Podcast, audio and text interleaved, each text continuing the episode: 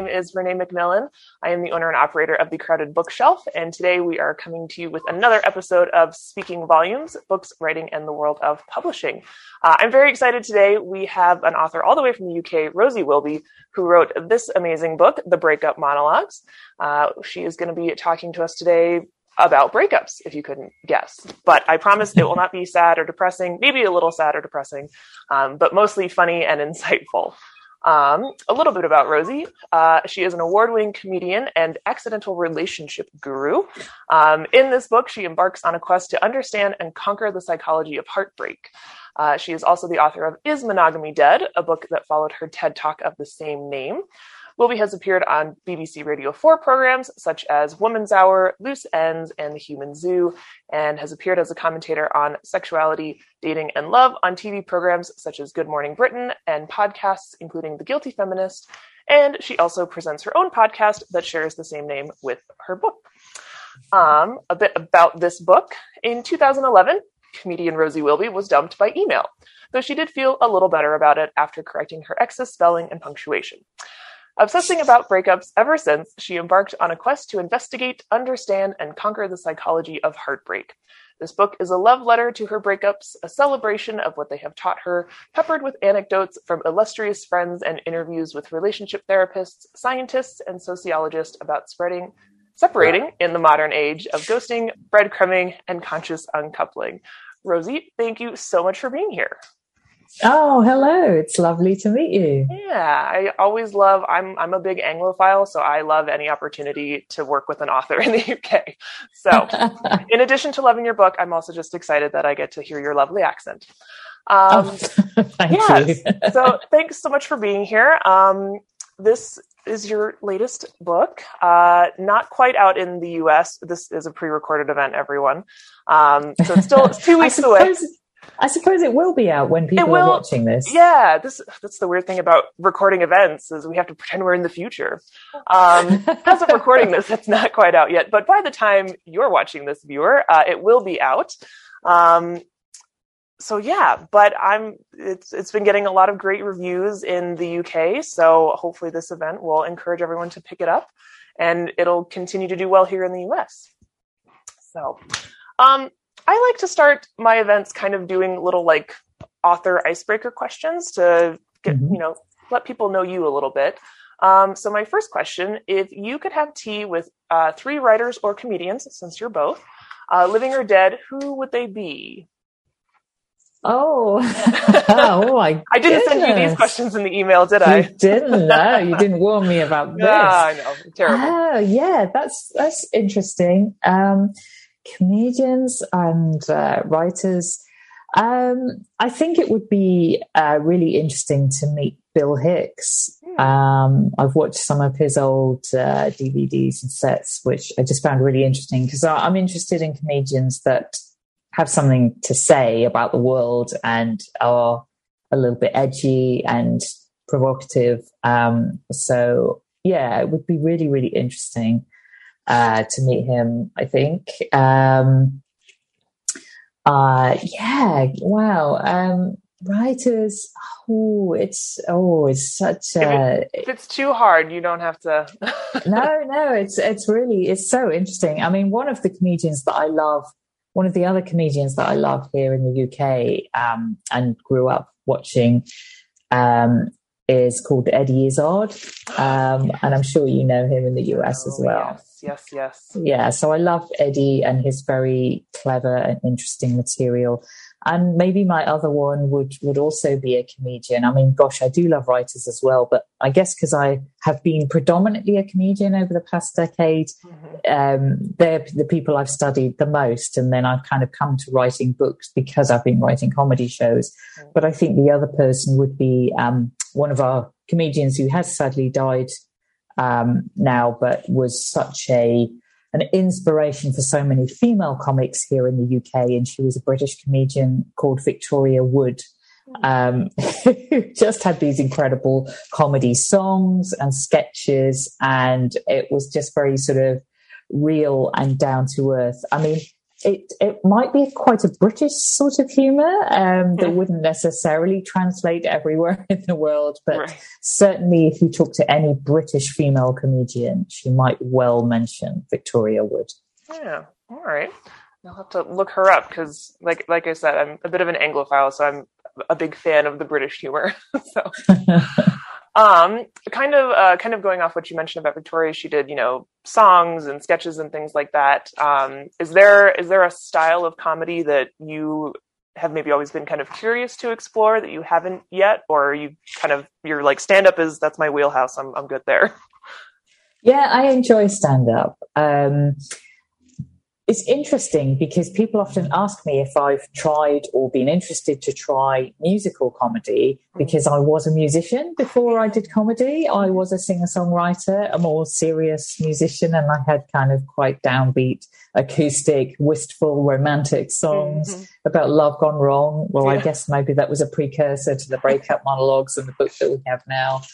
Um, but yeah, uh, what I used to do in between those songs when my band broke up and I went solo, so effectively when there was a breakup in a professional sense, mm-hmm. um, I started telling stories in between the songs to give the gigs a bit of fun and a bit of energy because uh, I was worried that, you know, a kind of woman standing alone on the stage playing her acoustic guitar and singing was um, something fairly common uh, in London at that time on the live music circuit. There were a lot of solo female acoustic artists with uh, quite wistful and slightly melancholic and mournful songs. Mm-hmm. Um, and so I just thought actually doing some comedy would sort of punctuate the set a bit and well, it wasn't even meant to be comedy, really, but it was me being very self deprecating and uh, telling the stories about what had inspired the songs about relationships that had gone wrong and so on. And people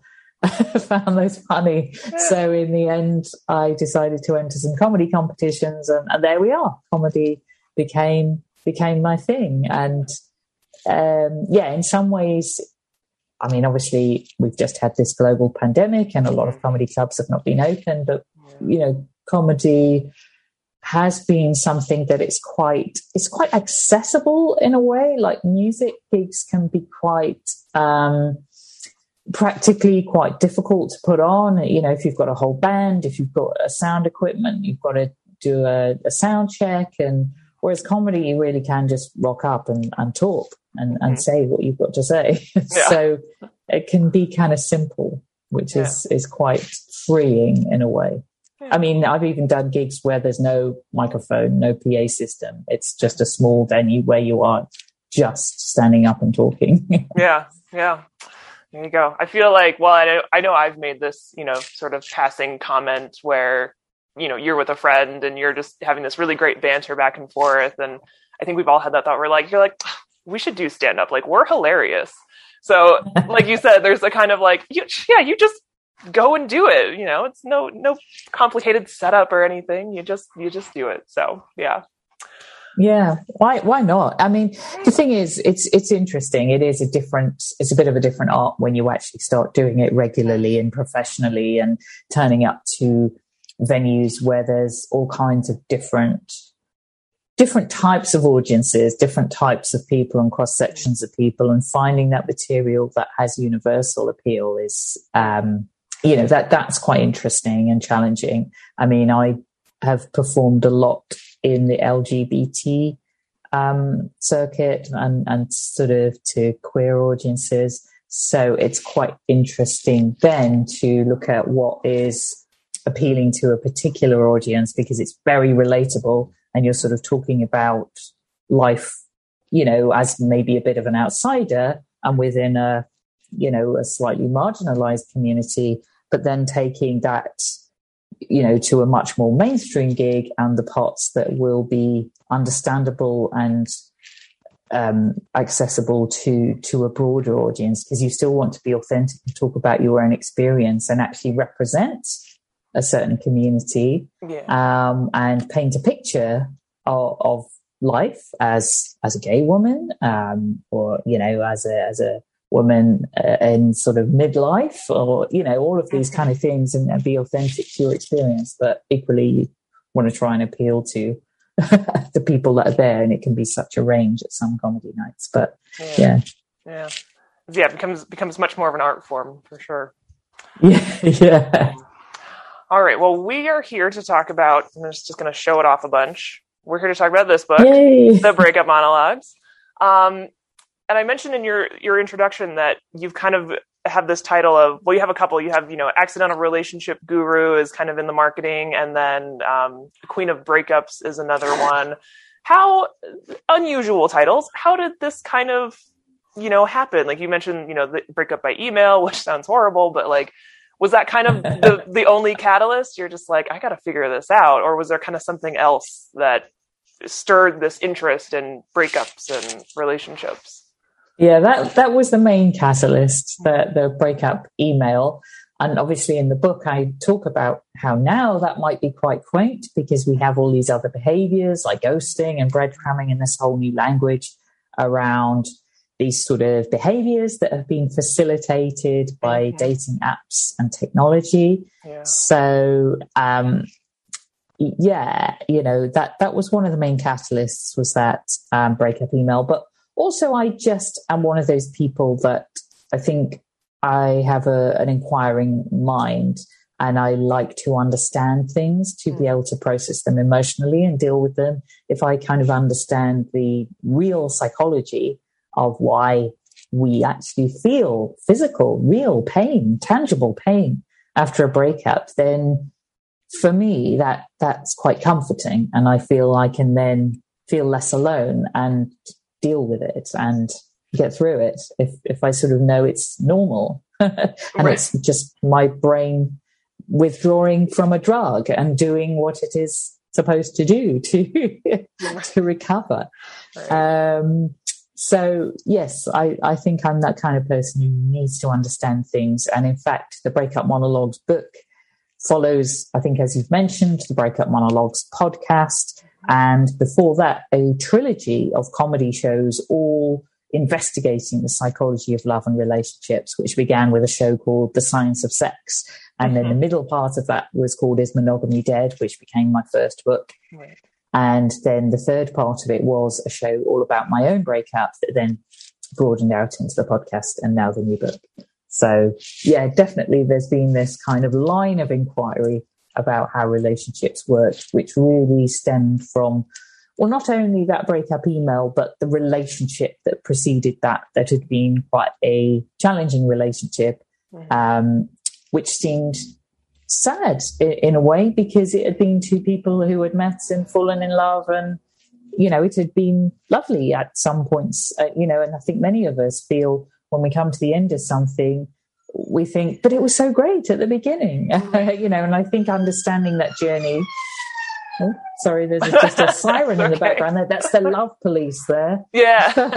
Come to arrest us. Mm-hmm. um, i think it's just um, you know, I think it's comforting to understand that journey from, you know, something that seems amazing, like you've met your soulmate and you're going to be together forever. And then you come to this point where you're perhaps growing in different directions and you're not, you know, not able to be together anymore. Yeah. yeah. And it, I mean, like you said, trying, trying to understand that transition of, oh, it was so great. And now we're not together anymore is it is very confusing. So yeah, trying to find some answers, I can I can relate. I'm that same kind of person where I'm like I just want to understand and have you know a sort of logical context to put this in, and that makes it a bit yes. easier. So yeah, um, definitely. Um, yeah. Well, and that that actually makes me think of a question. So I was listening to one of your podcasts, and I think it was the travel one. It was like travel in love. Ah, and um, yeah, yeah, yeah, yeah. And then something I think the guest you know mentioned was, or maybe it was you. It was mentioned was how kind of like the things that you imagined could happen in that relationship but never actually did were sometimes more painful to lose than like the memories that you did have together um, and that's something that I've always kind of struggled with. Like, is is the things you know are the things that you said you were going to do with this person? Like, oh, one day we'll go do this or we'll go do that, and then things end before you get there. Sometimes those are almost more painful than you know oh i miss making dinner with them every night or those kind of things what's what's your kind of experience with that yeah, I hadn't really thought of that. Um, um, we haven't talked a lot about that on the podcast, but maybe in that episode we talked about places you would want to have traveled with mm. somebody, and um, you never got to have that adventure together. I suppose. Um. I think. Um, I think for many kind of women of of my kind of age, particularly gay women, there's definitely the sense of you know somebody might have talked about having children with and that not being really something that was available yet um, i mean certainly here in the uk that's starting to be something that um, we our views about family and what what a family can be mm-hmm. are are really starting to develop and evolve and change and we do see you know same sex couples having having children now mm-hmm. so I think yes, um, things things like that that you might have done with somebody, like actually having a child, mm-hmm. that that can be something that you think about because, of course, maybe people do stay together sometimes if if they've had children because that sort of changes the whole complexion of your commitment and your relationships. I'm not saying it's always still the right thing to stay together, but I guess some people do if if they do have children. Yeah, yeah, that's a, that definitely puts a new dynamic on the on the relationship if that's the case. So yeah, yeah. Um, all right. So so I have been making my way through. Unfortunately, I didn't get a chance to finish it, but there were lots. You've talked you talk about so many great things in this book. It was almost hard to come up with questions. Um, but one one I'm kind of personally curious in. You know, you're you as the relationship guru here. Um, you you talk early in the book about uh, the lexicon of breakups and you know all like you said all these new terms that we mm-hmm. have and things like that and i'm curious if you know after kind of doing all this research research and writing this book if you you sort of feel more for or against you know certain labels and words that we use like do you feel like sometimes using them is more harmful than if we just sort of tried to ignore them and you know focus on you know the two people that are in that relationship are discussing their own terms. They're not trying to put a label on it that someone else has come up with. I'm curious about your your feelings on that. Yeah i think um labels for these new behaviors generally i don't really like because giving things cutesy fun names like ghosting and mm. breadcrumbing and submarining and orbiting I mean, there's so many ridiculous, ridiculous names. I mean, submarining is when you ghost somebody and then you pop up again. Yeah. Um, um, I, I kind of think it sort of legitimizes behaviors that often are not really that great, not really that ethical.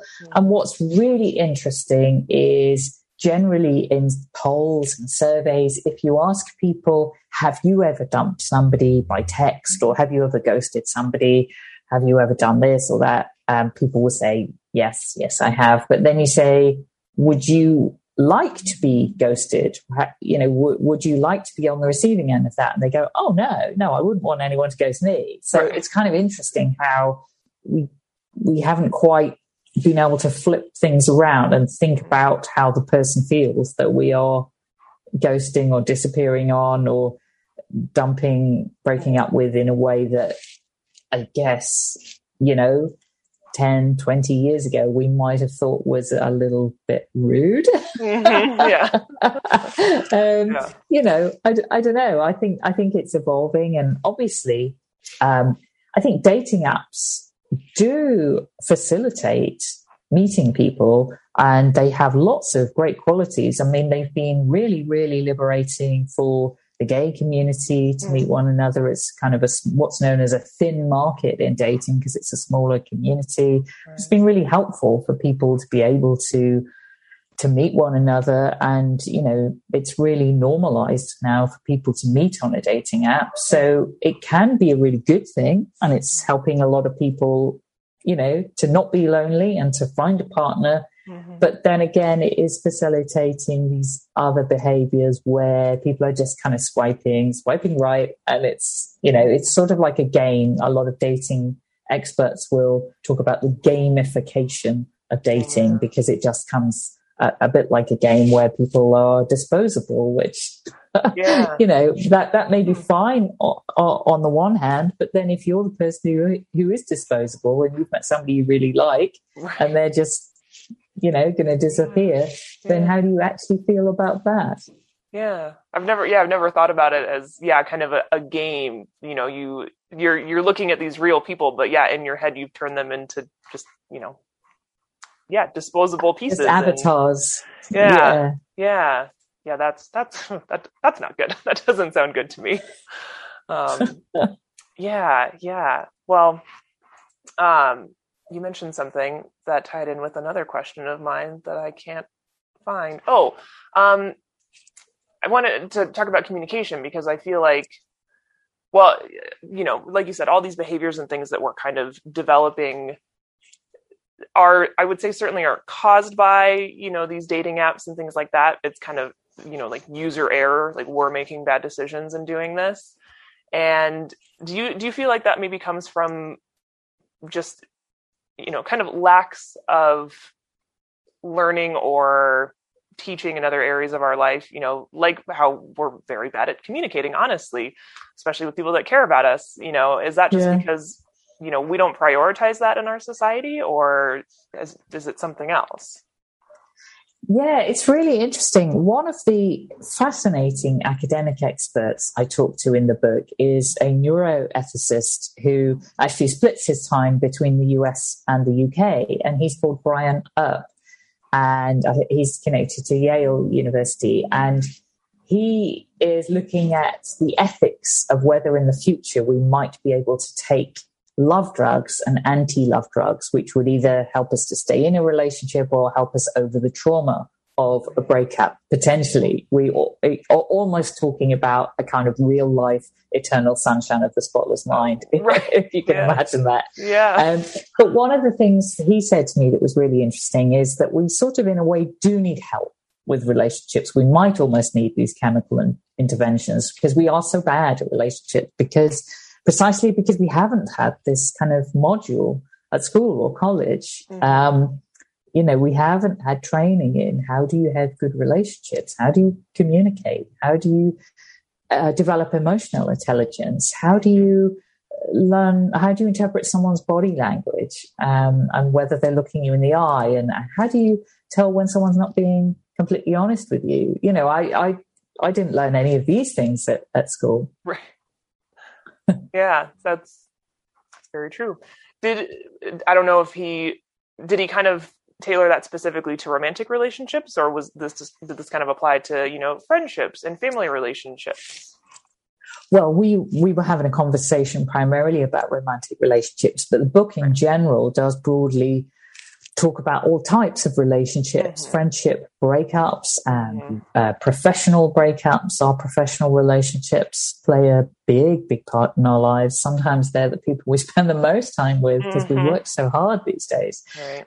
Um, so, yeah, I do look at those other types of breakups and how difficult they can be, and how we almost have even less training in how mm-hmm. to deal with those, even less of a social script about how we're supposed to go and grieve those. Yeah, yeah, definitely. I really did appreciate the fact that you put there was a chapter in there about friendship breakups because you know personally I have gone through one that was you know like best friends since you know I was very young and now I haven't seen her in years and they are almost more painful than romantic relationships.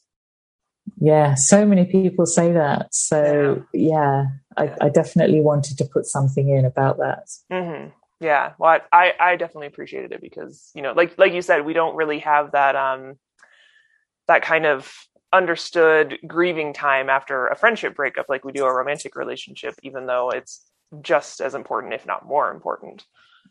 Yeah. yeah. yeah you're not allowed that kind of time off work or mm. that uh, mm-hmm. you know your friends don't give you that kind of space you, you, you, don't have the sad songs that you can listen to that mm-hmm. are like mm-hmm.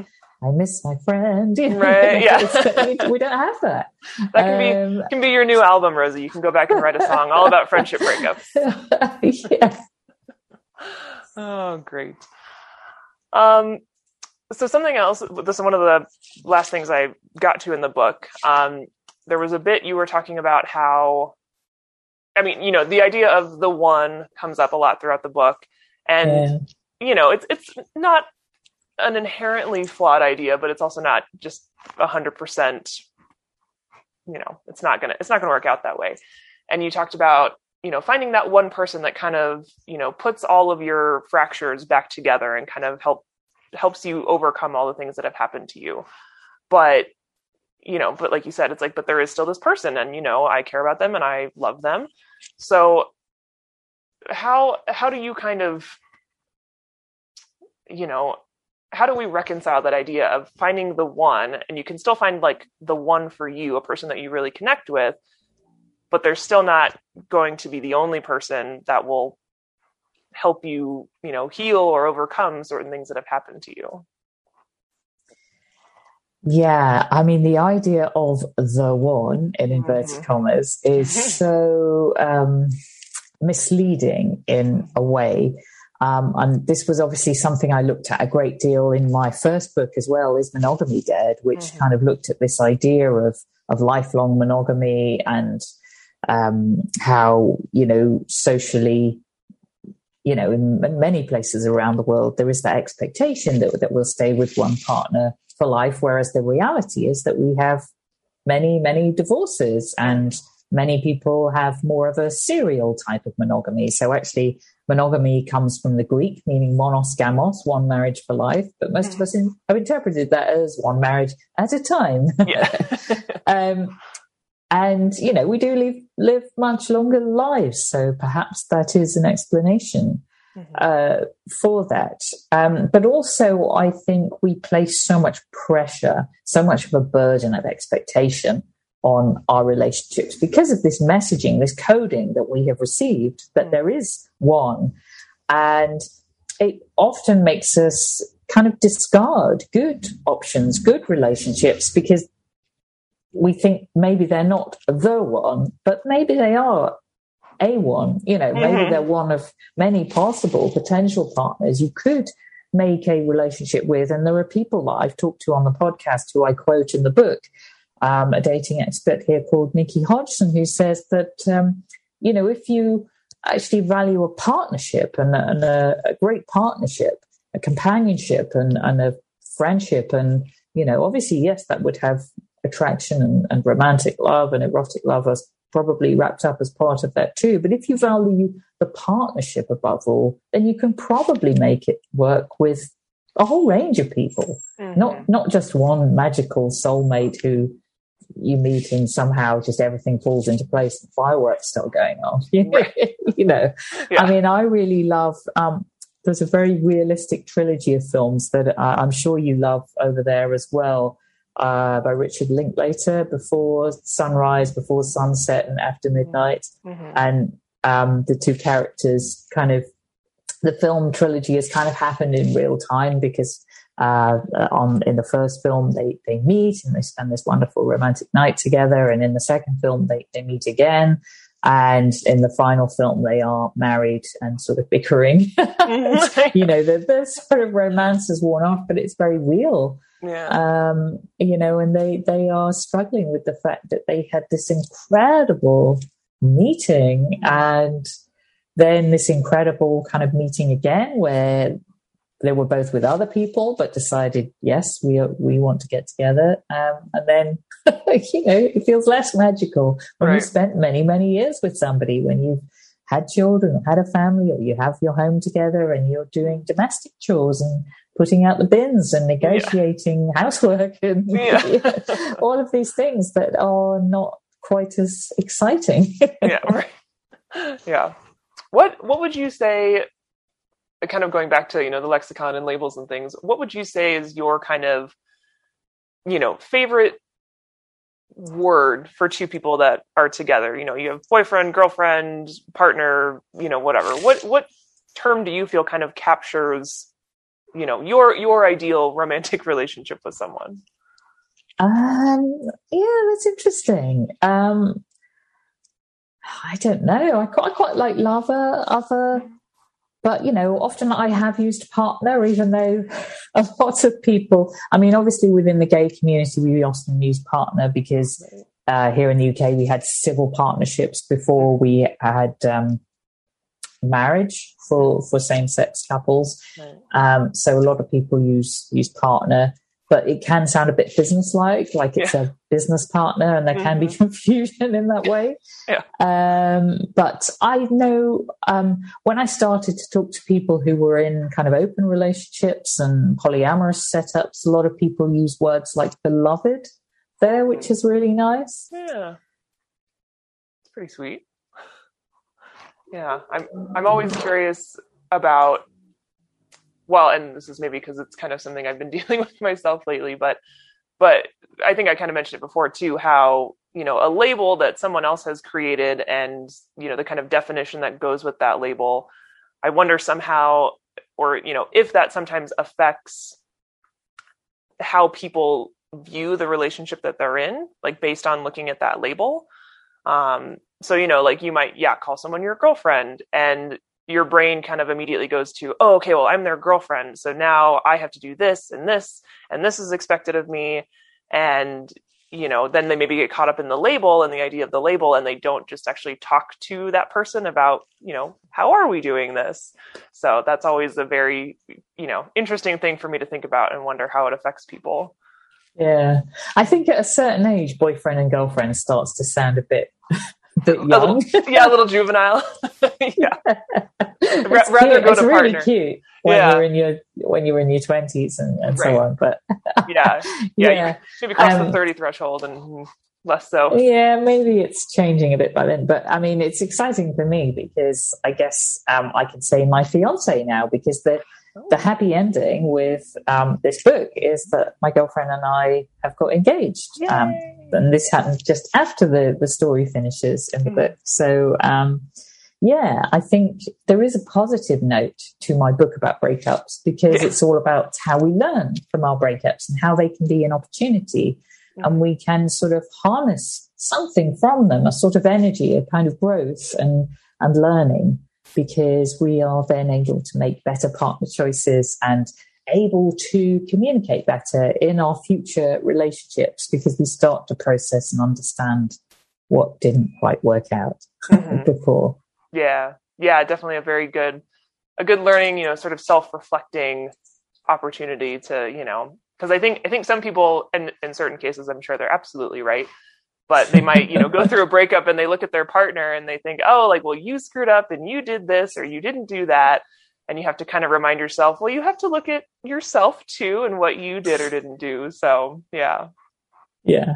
Yeah. Do you think this book writing this book really helped you kind of you know well i mean obviously you're getting married so that's great but did it do you think it really very clearly helped you kind of you know can't think of the word i want. I think it begins with an A. Um, well, did you know? Did writing it help you kind of see your own behavior patterns and kind of give you a better understanding of how you, you know, are in your romantic relationships? Oh yeah, definitely. Yes, it helped me really.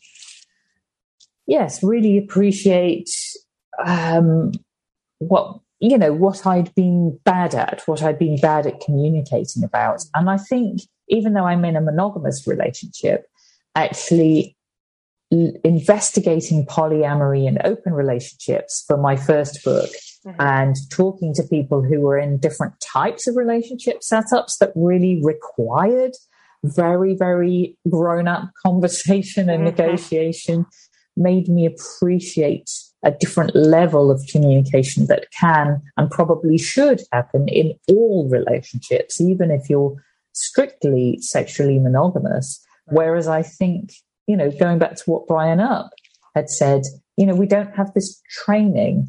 Hmm. Whereas I think for me, like going and interviewing people who were in open relationships and negotiated their rules for doing that, that was like a sort of boot camp. It was like a training for yeah. honesty in relationships. Because I was thinking, wow, you know, it's kind of blowing my mind. right. they're able to talk so openly about right. other lovers and other partners, which is not easy for human beings to do because jealousy can can get in the way. Um, yeah. So I think that was this incredible, intense training for me. You know, just seeing how other people were able to communicate about potentially difficult things, mm-hmm. and and I thought, right, yeah, yeah. Well, you know, they can do it. Yeah, exactly. Yeah. yeah. Good. Yeah. Well, I hope that other people reading the book, I, I feel like, you know, again, myself kind of what reading your journey and, you know, reading the situations that you were going through. And then, you know, you kind of reflect in the book about things. I'm like, oh yeah, like I've done that or, you know, do I do that? so yeah, so it's a really, it's a really great, you know, it's, it's entertaining to read, but then it also, yeah, kind of makes you think about yourself. So I've been enjoying that. Um, all right. Well, we've been talking for a bit. So before we go on too long, we do have a few questions that people were kind enough to submit. Um, Okay, so this is from a friend of yours, Ian, who's in Seattle. Hi, Ian. I hope hey. it's okay in Seattle. it's supposed to be very hot in the north or the Pacific Northwest right now, so I hope he's okay. Okay. Um, so his first question is: Did you have any other thoughts on the book title, and if so, what did you consider? Um, well, not really, because the breakup monologues was the title of my podcast already. And so I was keen to continue with that branding. And so people would associate the podcast and the book. Because even though they're different, and the breakup monologues book is very much more concerned with my own story, and it does weave in some highlights from the interviews from the podcasts and some kind of science and psychology um, it very much contains my own story. Whereas if you listen to the podcast, I really let my guests do much of the talking. I mean, I sort of gently probe them for the mm-hmm. funniest and most interesting stories uh, in my kind of spoofy relationship therapist role. But I don't tell my story that much. So um, they are slightly different things, but I wanted there to be a real continuity and a relationship and association between the two things. So I didn't really think too much about the title, although we did have quite long discussions about the subtitle, which is the unexpected joy of heartbreak. Mm-hmm. And there were quite a few options that um, that flew around for that. One of mine that my girlfriend suggested that I liked was how breakups keep us together because the book is kind of about staying together right. um, and how we've learned from our breakups in order to ultimately be able to stay in a relationship. Right. So I quite liked that one and how they keep us together, you know, emotionally, mentally, and how how it's been this learning experience. But in the end, that's a phrase that uses the heading of the conclusion to the book instead of the one to the whole book. Good. Well, I'm glad it's in there because I do like that too. That's that's a nice you know, little play on words and really yeah. is the book. All right. Second question from Ian is How has social media and technology altered dating and relationships? This is a big question. oh, yeah. Well, Ian, yeah, it really has changed uh, dating and relationships. And we've kind of touched on this already in our discussion about how you know it's it's kind of made it a lot easier for people to meet and facilitated romantic relationships but also it can make them seem disposable. It can seem a bit like, um, you know, looking for a new lover is just like ordering a pizza. so, um, and it can feel a bit like a game, as as we said earlier. So it does mean that it's facilitated these slightly more abrupt types of endings than we would culturally have seen a decade or more ago. So, mm-hmm. you know, personally, I think there've been it's been a mixed bag. There are good and bad things. And again, quoting my friend Nichi Hodgson, um, dating expert from over here in the UK, she said, We don't yet have a code of conduct for dating apps, but maybe that would be a good thing to do. Yeah. Yes. We, we can't always be held accountable by ourselves. So sometimes we need someone else to do it, I think. Uh, all right, and then we have uh, one more from at Cooper Lee B on Twitter asks, "How do you think we can normalize a culture conversation about friendship breakups?" So going back to friendship breakups. Yeah, well, Cooper Cooper was actually a friend of mine. On I did a a writing retreat at University of Southern California when I was oh. writing my first book, the yeah. Lambda writers retreat, which was a fantastic experience. And we were tutored in nonfiction by Sarah Schulman. So hi, Cooper. um, yeah, I think as we touched on, there is a chapter in, in the book about friendship breakups because I think it's not normalized yet. And I think we don't have this social script attached to it. But I hope that by opening up this discussion and by books like mine having sections about friendship breakups and episodes of my podcast talking about friendship breakups, I think we are getting there as well.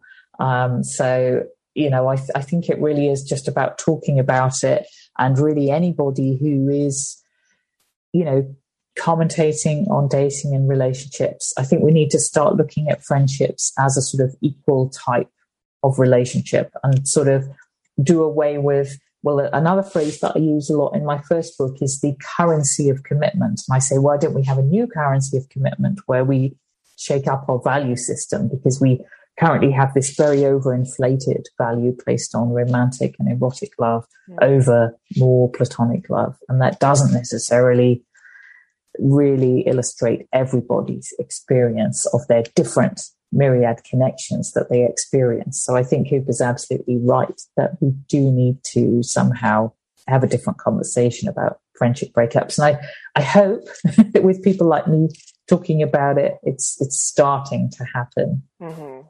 Yeah, yeah, it's it's always a slow process that change to to come about. But yes, hopefully hopefully books like this and you know this could be the start of a breakup revolution you know? Now yes. everyone's like well rosie did it. We're just gonna keep it going. So yeah. All right well i think that was i think that's all our audience questions. But thank you everyone for submitting your questions. Always makes it a little more fun. Um, and that's that's kind of all my questions um, if you had to if you hope there's one big takeaway from this book when people read it, what would you say? What do you hope it is for readers? Um, I would say that that you're not alone. Um, I think you'll find there are lots of stories from other people, from other comedians and writers from all points on the sexuality spectrum, from different ages, different cultural backgrounds, and so on. So you're definitely not alone if you're going through a breakup. And I hope that's the big sort of warm hug that you take away from the book, but also that there might be better things around the corner. It could be an opportunity. It could be a new beginning as opposed to an end. Beautiful. Very well said. All right. Well, thank you everyone for tuning in and watching this episode. Uh, we were talking to Rosie Wilby, author of the Breakup Monologues, this lovely book here. Um, again, if you are interested in purchasing a copy, uh, we encourage you to go to the crowded bookshelf, or excuse me, crowded-bookshelf.com. That dash is going to throw me off. We have lovely bookmarks to give you with your book, as well Ooh. as signed book plates that are on their way. Uh, so yeah, um, pick up your book, get some knowledge about breakups, friend breakups, start a conversation, and uh, yeah, all right, Rosie, thank you so much for being here. It has been a pleasure talking to you. I look forward to reading the rest of your book and listening to your podcast. Um, we'll, we'll let you get back to your evening since it's evening for you there. It is, and I hope you have a, a good day there. It's looking like a good day so far. So, all right. Well, you take care, and uh, we'll hopefully we'll get to talk to you for your next book. Oh, brilliant! Okay. all right. Take care. Thank you.